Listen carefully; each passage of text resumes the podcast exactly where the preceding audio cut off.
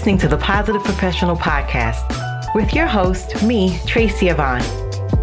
This podcast is a weekly conversation about all things mental health, self care, and wellness.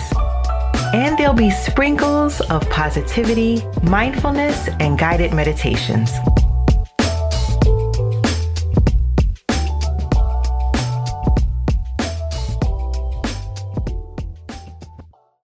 Welcome back to Season 4, Episode 10. Today I'm going to be talking with the owner of Orchard Blue Counseling Services. Here we are doing an interview uh, with a friend who I've known for some time, Cerene Prince. And point of transparency, Cerene and I went to high school together. I am not going to say what year but we both went to high school together. We are from Queens, New York, and it is amazing that we both found the path of doing clinical social work and helping people. So this is Social Work History Month, and I wanted to interview social workers, clinicians who I think are doing amazing work in our community. Um, so with that, we are going to start the interview. You, Cerene, my first question is what made you go into the field of social work? Why did you want to become a social worker? Huh. That may be a loaded answer, but I'll try to give a short answer here. I initially did not go to college to be a social worker. Same here. I initially Same here. So yeah. to be a computer programmer it had aligned with culturally what, you know, my family, they are from Antigua and Barbuda. So in the Caribbean, generally, you're either going to be a doctor, a lawyer, maybe an, an accountant. So those are the first three, followed by being a nurse. And so I was like, oh, I'll be a computer programmer. I like computers. That did not work out well for me. so I said, well, this is too hard. What can be the easiest thing? And so I chose social work. Um, not so easy, you know. And so I went into social work and then I really began to um, grow a love for it. It no longer became the easy degree that I obtained, but more or less self introspection is what started to happen really looking at myself, really looking at those around me, culturally speaking, the development of persons, how they function. And to let me add that, I was already working within social service. So I was a foster care caseworker as well, in addition to going to school for social work. And so I initially started off getting a bachelor's in psychology at York College. And then I went on several years later to Yeshiva Wurzweiler School of Social Work to get my graduate degree in social work. I love it. It is an amazing career. It has so many avenues that one can take. And I'm thrilled to be a Black social worker. yes, yes. Black social workers, Black clinicians matter. So I know you said you worked in child welfare.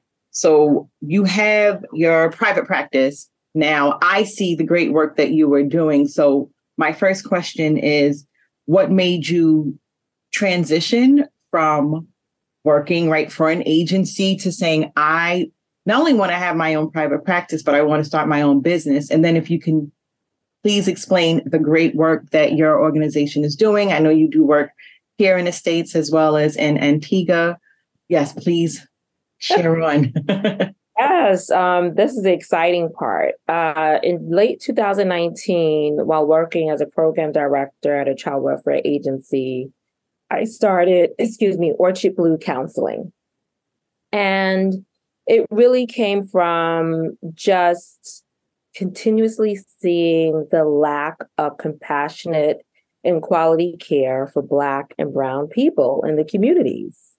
There was a tendency of blaming the parent oftentimes for the child's non, you know, compliant, non, you know, medication compliance or the child not meeting the weight goal gains in just a number of things. And I was advocating more so on a racial line over anything else because there was clearly a difference in the way that these systems, these providers were interacting. And then to add on to that, oftentimes mental health care was not part of, let's say, a discharge summary, or there wasn't necessarily a referral to mental health support. It was here's the treatment plan, the medical treatment plan, plan for your child. Do this and come back in three months.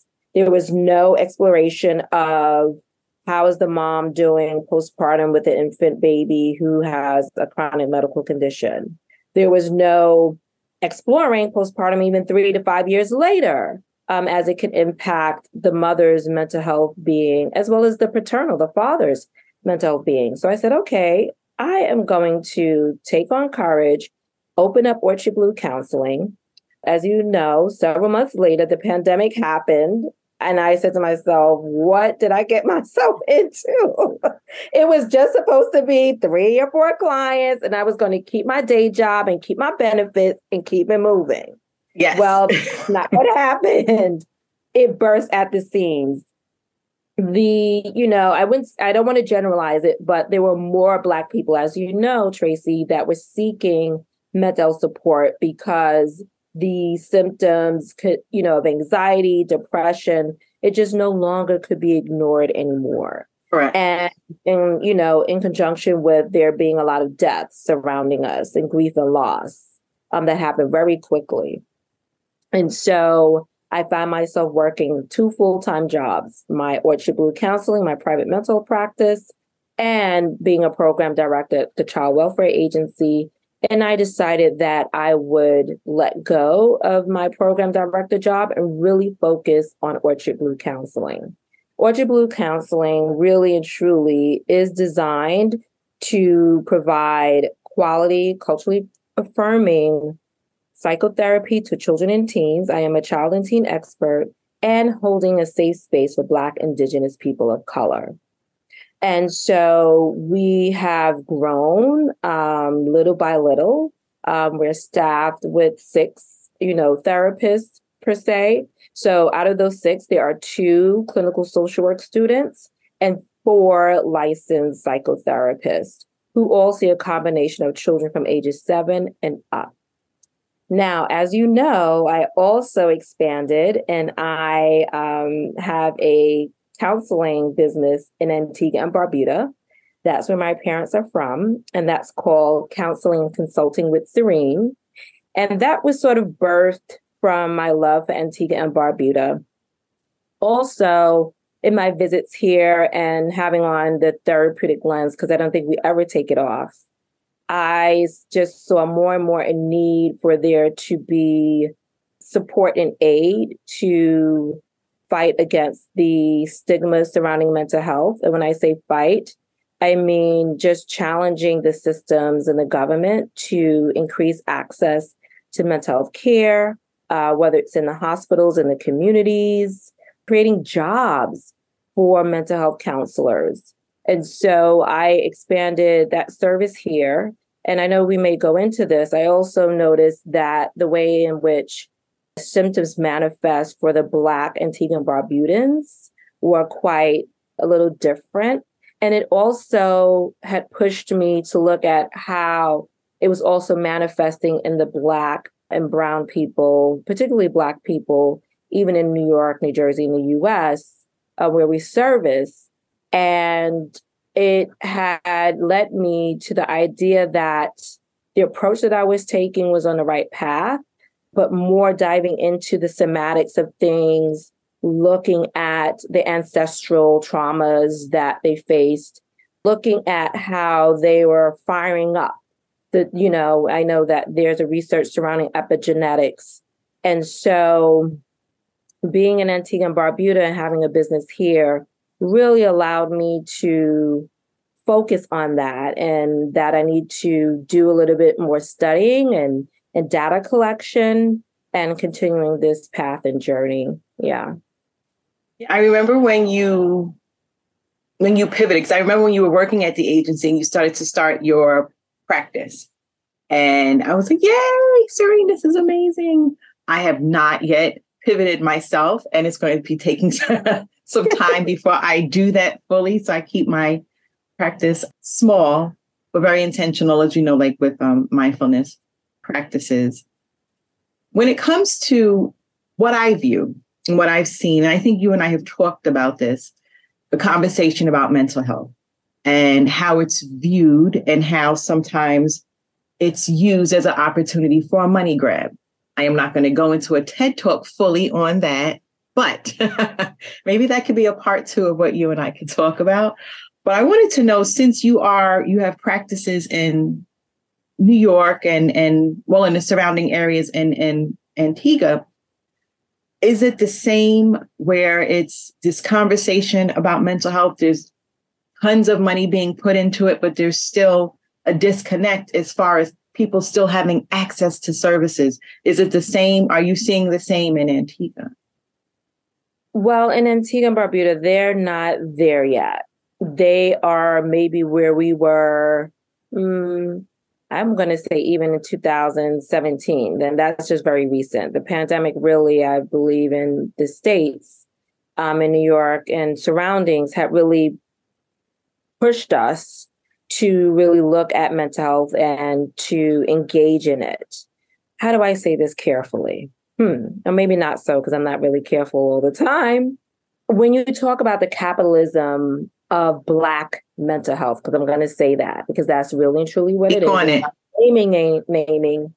Yes. At there's a tendency which we see in, you know, like when you you know, you're just scrolling through social media, there's like an ad and there's a Black person, or maybe a clinician who's talking on behalf of a company that's not Black owned and just really sort of, they do great. I mean, the advertisement is wonderful. I mean, hey, kudos to the marketing team, but not understanding the way in which Black and Brown people need to be engaged carefully and not to create a space that's re traumatizing or that sort of feeds into our own fears around trust and distrust with large systems.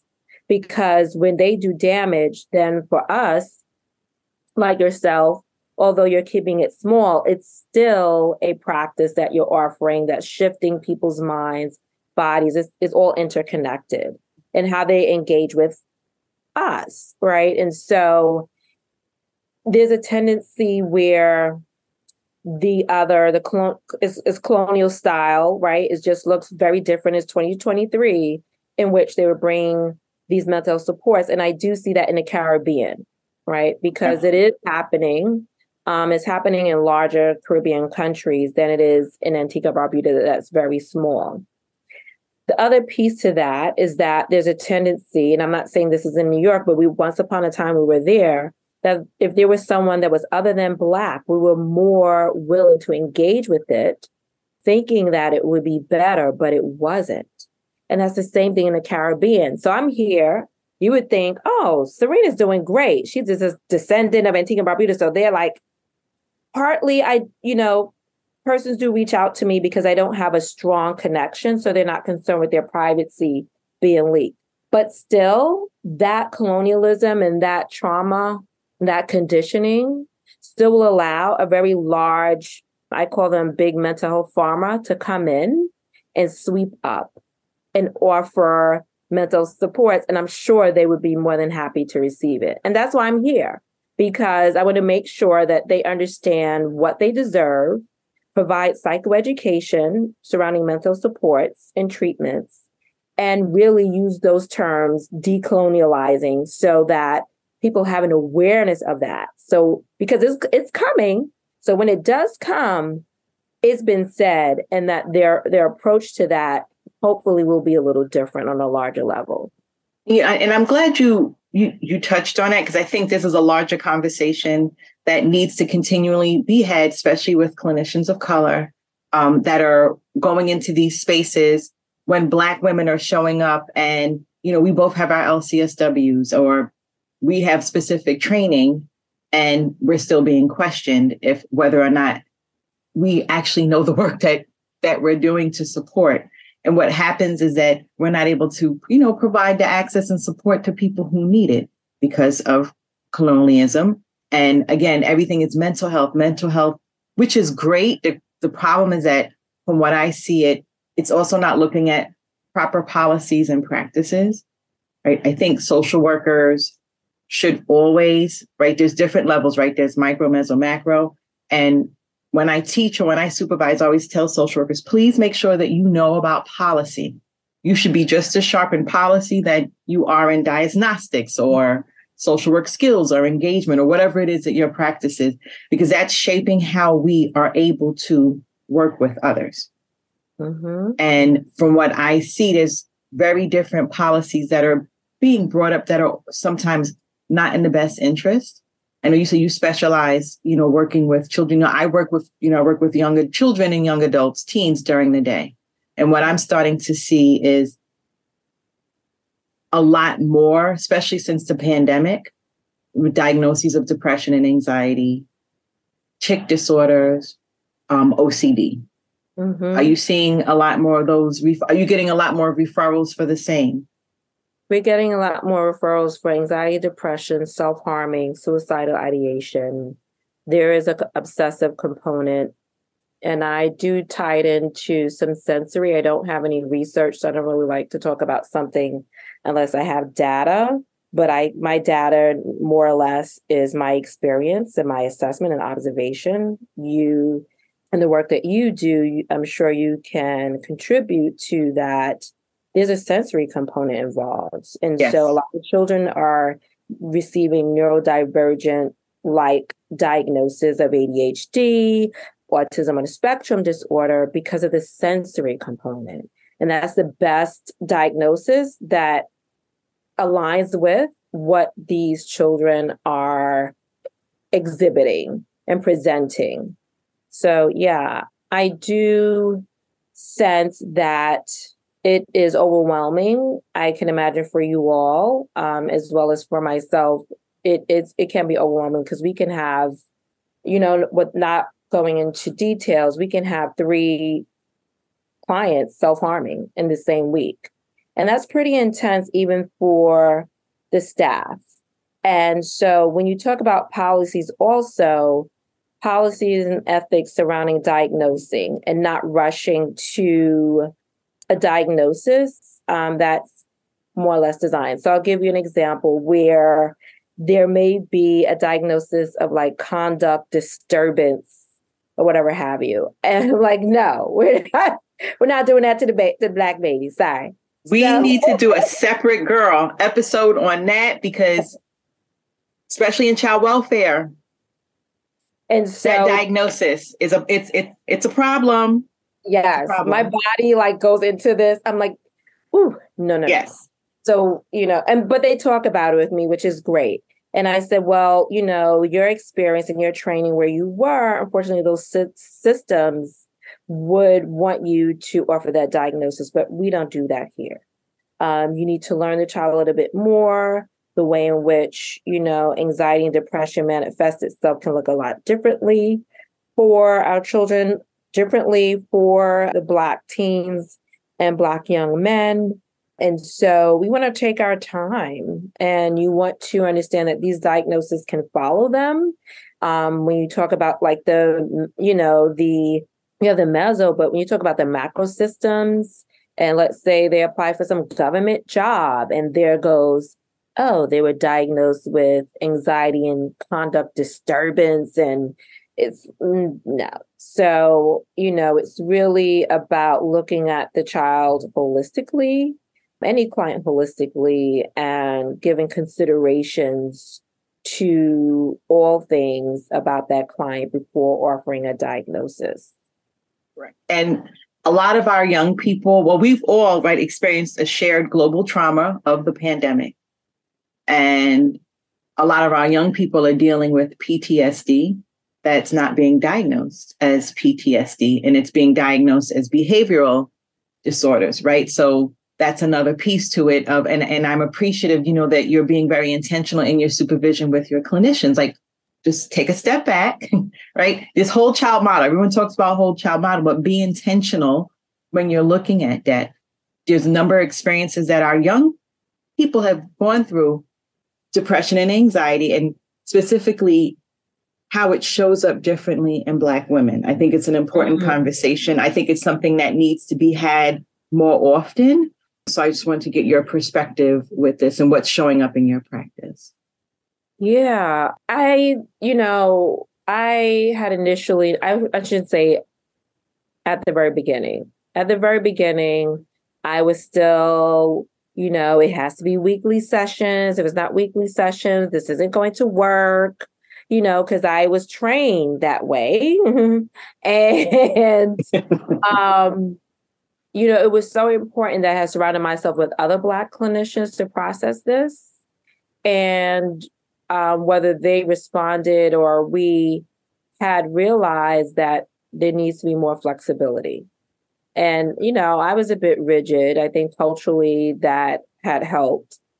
But what I did realize was that there needed to be more flexibility surrounding engaging in psychotherapy because what we're doing is is that this person is now faced with a mirror of reflecting on their trauma mm-hmm. and that also the way that we we engage as a people we have to be mindful of the genetic components of our moms our dads their trauma our grandparents trauma our great great grandparents trauma. And when you if you if we were to look at is it pavlov the conditioning? Is that who right? So when you think of the conditioning right? And the animal as they you know gets conditioned to behave in a certain way if you but no one ever talked about when that animal became a parent and how they were engaging with their child right and so you have that then you have that child who's being parented by this traumatized parent having their own sets of trauma so there's layers of trauma, even if they didn't experience it. You know, it's learned behavior as if you're always in a state of fight, flight, and fright. And so it is culturally is different. We are, and I'm not excluding anyone else, but we are very much expressive. So rhythms, music really speaks to us in a way that maybe it doesn't others, right? So we use a lot of percussions, you know, even African, you know, of, of those that are African descent, drummings. Um, people realize that sound baths are um, helpful. And so a lot of cultures, Black and Brown cultures, we know that sounds and the vibrations that comes through our entire bodies.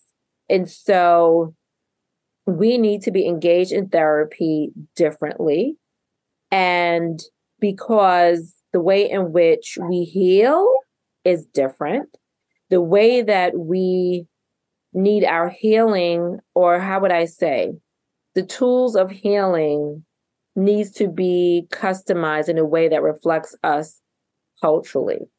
So we may have a client, maybe they are, you know, generations of Americans. I may ask them, do you have any family from the South?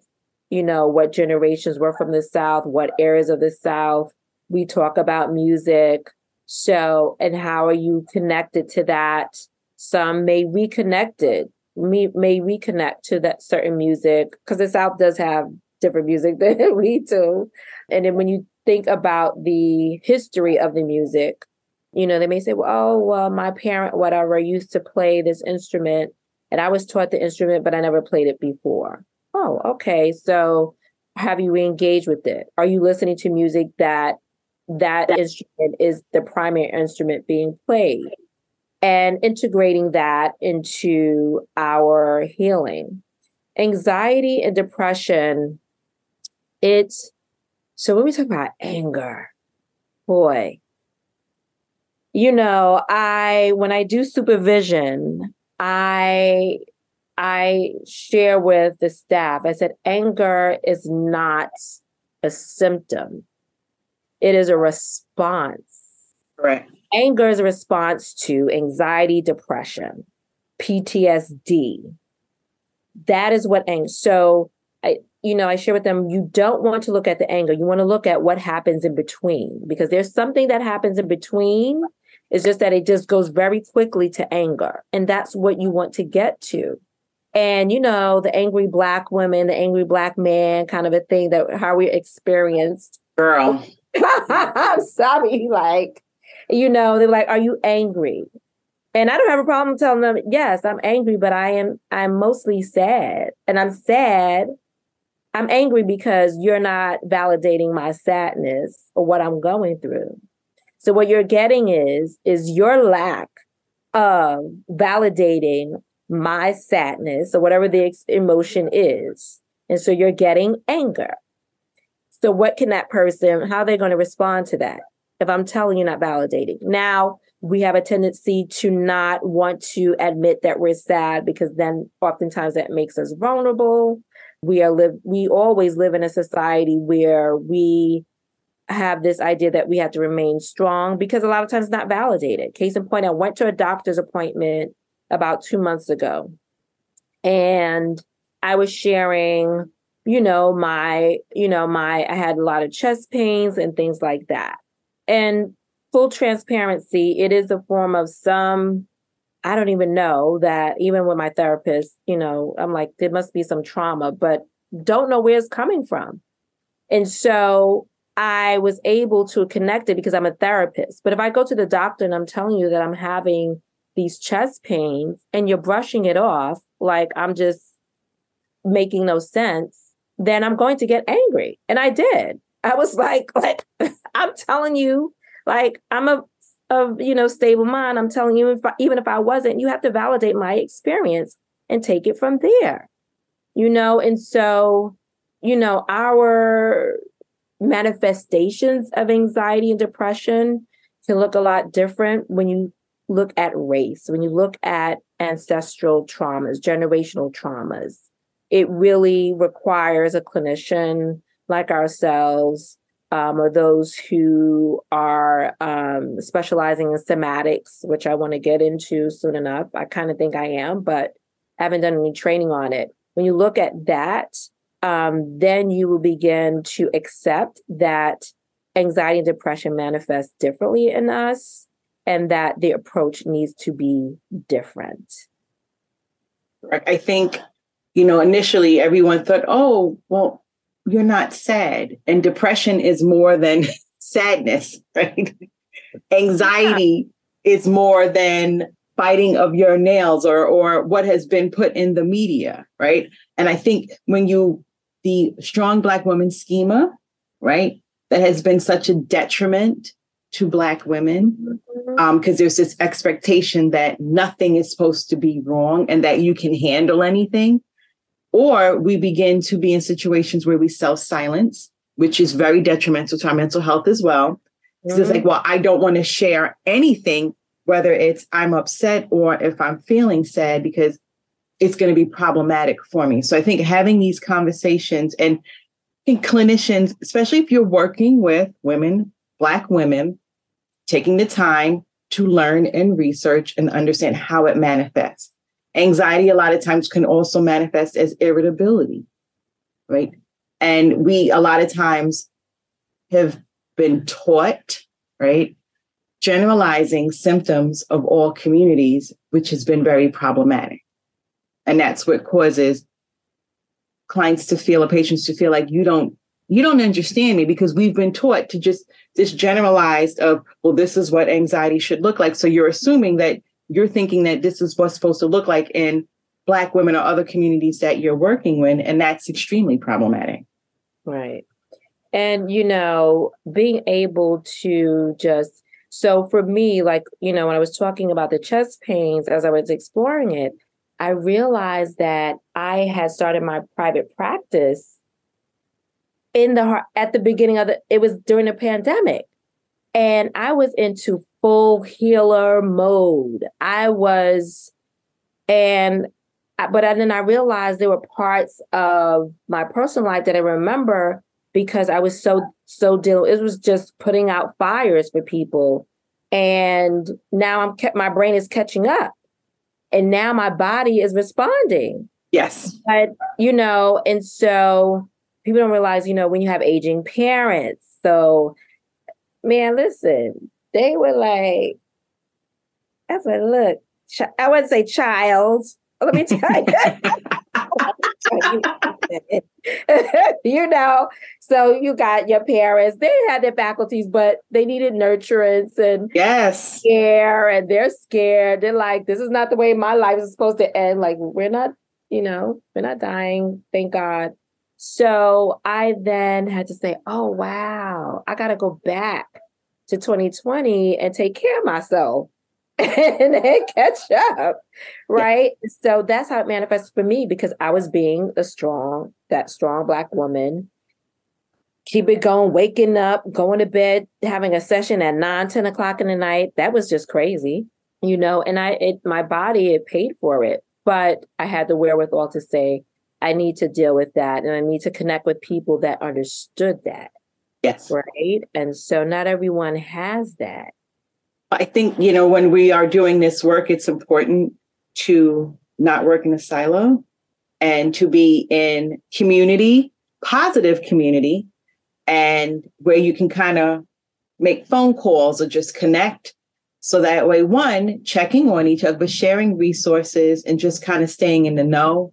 It's sometimes people want to work on their own, especially in a private practice, and not really connecting with other people. And that's not a good way to run, I feel, my opinion, to run a practice. You should, you know, have other clinicians that you can consult with, um, be in community with, so that way, you know, you're not just doing this work because it's a lot of work. We're taking in a lot, right? And sometimes we're not always taking care of ourselves because either we don't want to just take that moment where we're sitting with ourselves or it's just like i have to maintain this i have to maintain that. So um, being in community and having another clinician that you can consult with um, that you feel of course is professional and ethical i think is always key especially when doing this work.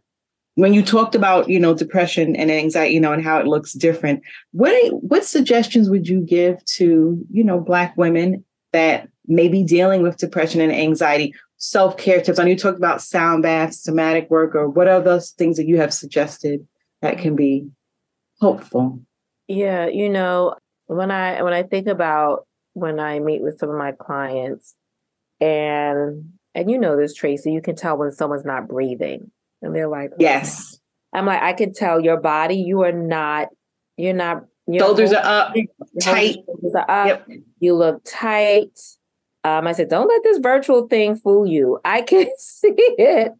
And um, practicing breath work. Um, and I know there's a tendency where they're like, it's not working. I said, well, it's not supposed to work the first time you tried it. so, you know, giving yourself grace, doing 30 seconds of breath work. Um, there's a tendency to want to work out and but not breath work. I'm like, but if you work out, you will you can potentially hurt yourself. Correct. You're if you're not well, correct. so your yeah. muscles are so tensed that you can hurt your muscles. So that's where the practicing breath work comes in. Re-engaging with your creative side, whatever that may look like. Um, some people it's cooking and perhaps integrating something healthy in your cooking, finding out I know people hate kale, but finding out, you know, that good kale um, recipe or whatever the healthy recipe is, um, getting creative colors. We are colorful people. Introduce colors into your meal. Get as creative as you want, just like you're doing makeup or someone's beating your face, as we call it. Get creative with that.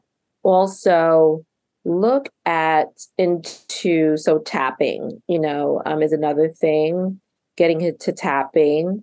Of course, mental health treatment. You should definitely engage in mental health treatment. And breathing is hard, you know, like you have your mindful mindfulness. Is it the mindfulness podcast? Engage in spaces where you're guided in your breath work. That is so, so important. Um, and also, you know, when we talk about self care, um, like if you see my nails now, they're probably chipped. but I like to use colors for my nails. Um, same color, yellow. Yeah, that's right. Look at that. Both yellow. um, you know, if you're working from home, do your own manicure and engage in colors on yourself. I can go on and on about different things because not everything works for the same person. Also, there are apps that persons can use, which I'm sure you refer people to, that engages in sound bath, that engages you in a meditation and inspirational. Um, journaling, right? So we know we talk about journaling. Some people say to me, uh, well, I don't feel like writing today. All right, but maybe journal once a week. It doesn't have to be every day. Um, I think a lot of times, like you mentioned, people are on social media, and when they see these influencers or whatever have you, they feel that they have to adapt to the exact thing. And you really right. don't. You can customize it to make it look like what fits your mental and emotional needs and your bandwidth, your level of tolerance in that moment. Thank you. And I think it's, I'm glad you mentioned breath work. I actually took the time to be trained in breath work. I was the only Black woman during the training, but that's a whole nother, oh, right? TED talk on that one. What I usually do is I always start off my sessions with doing some breath work. Breath of joy is my favorite one, but it's not, you know, depends on, but I'll, I can turn on a session and I can look and I was like, you know what? Before we begin, let's just do some breath work because I see it in their body. I see it in the facial expression. And then, you know, of course, I'll start to check in how's everything and how did that feel to just do that release? Because a lot of times, you know, we do hold things, but there are a number of things that people can do to kind of the self care. I think for Black women, when you're feeling a certain way, no self doubt, right? Honor, like, I, this is how I feel and this is how you feel, because we're supposed to have a range of emotions. We are not robots. And there's nothing wrong with speaking to someone, getting a referral. There's different sites where you can look up clinicians of color, but don't hold it in. Because I think a lot of times society expects to hold it in and push forward and push through. And no, sometimes it's just having some conversations, working with a professional, and just opening up about your feelings. That is the first step. So I, I think it's, I always want to say that because it's, doesn't mean that there's something wrong with you to be working with a, you know, a licensed professional. Sometimes you just need help to kind of work things through. Sometimes you need more higher level of care, but I think it's important to understand is just don't deny your feelings. Yeah, I agree wholeheartedly. That part where you mentioned about allowing yourself to have ranges of emotions, you know, and it's so important to engage in mental health so that you can pinpoint what those emotions are. We um, in that, you know, black, strong black woman schema that we hold on, that some of us hold on to, those emotions can get lost. Right. And um, taking time to explore those emotions and feel okay with feeling them that may result in some crying, but it also results in some joy. Yes. You know, release. Release, yes. You know, there's you know, oftentimes, even when I was young, I was like, I don't want to cry. I don't like crying in front of people. Now, child, I cry. I just, I just cry. And you gotta let it, gotta let it out. media, and I was crying because I was happy. And a family member was like, okay, but the next time you go on, don't cry.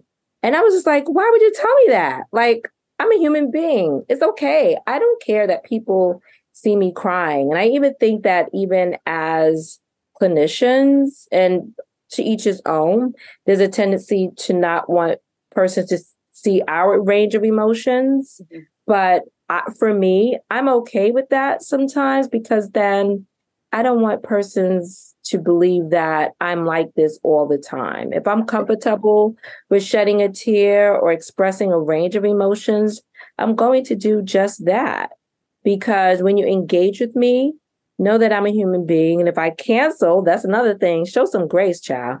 If someone cancels, that that's you know that's your rationale. Like, okay, that um, this is not a good therapist. Uh, maybe I canceled because I needed a self care day. Like I was burnt We're out. humans. We We're are humans, yeah. right? Yeah. So. Mm-hmm. Well, I always, one, I want to thank you for engage me in this great conversation. I think this is a number of things, and I'm definitely want to have you come back because there's so many other things that we can do our mini TED talks on. Um, but I always end my when I do interviews because my name of the, the the excuse me the name of my podcast is the Positive Professional. So I always end with asking, um, what makes you a positive professional? Hmm. My, you know, clinical supervision comes to mind. And I have moved away from that your personal self is not involved. And I don't believe that.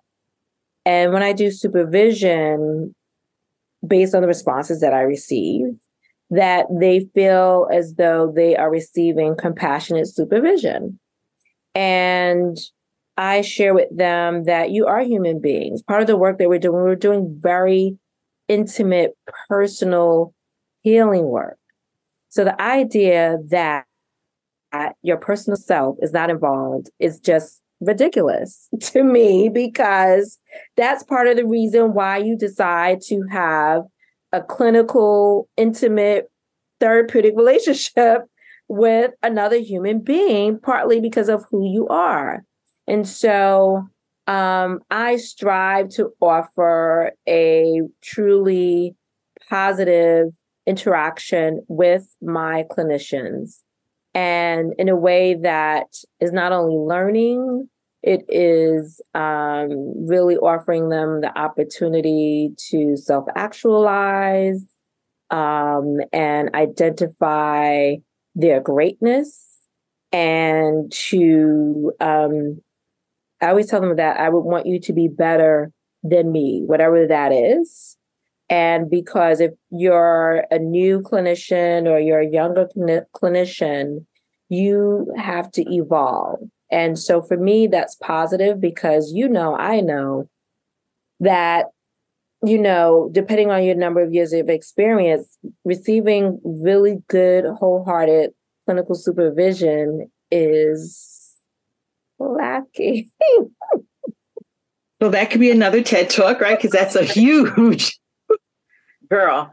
Um, yeah, that's a huge problem for many reasons. Um, and yeah, clinical supervision is important. It's something that should continue to happen, right? Because we're working with other humans and things come up and you want to make sure that you are maintaining your ethical boundaries. But maybe that could be another roundtable conversation with that. Before I end, if I am going to have, of course, your website information in the notes for this podcast. But if a parent or somebody is interested in reaching out to you, I have questions about your services, what's the best way to to reach you?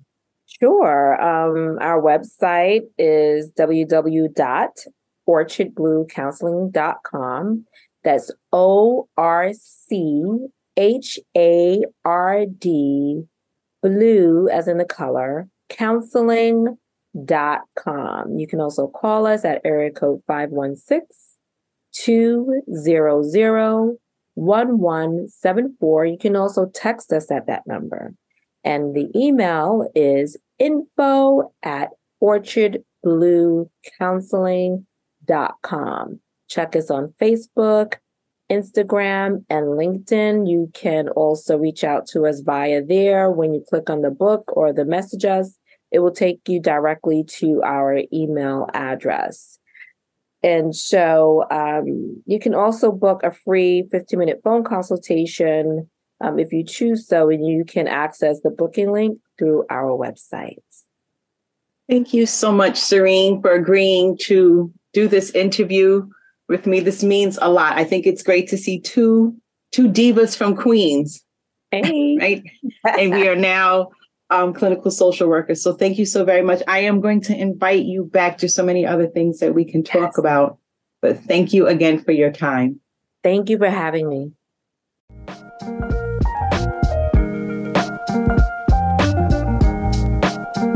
Thanks for listening and supporting this podcast. And make sure you're clicking the like and subscribe button. You can also follow me on Twitter and Instagram. Stay safe, be well, and don't forget to be the best version of you.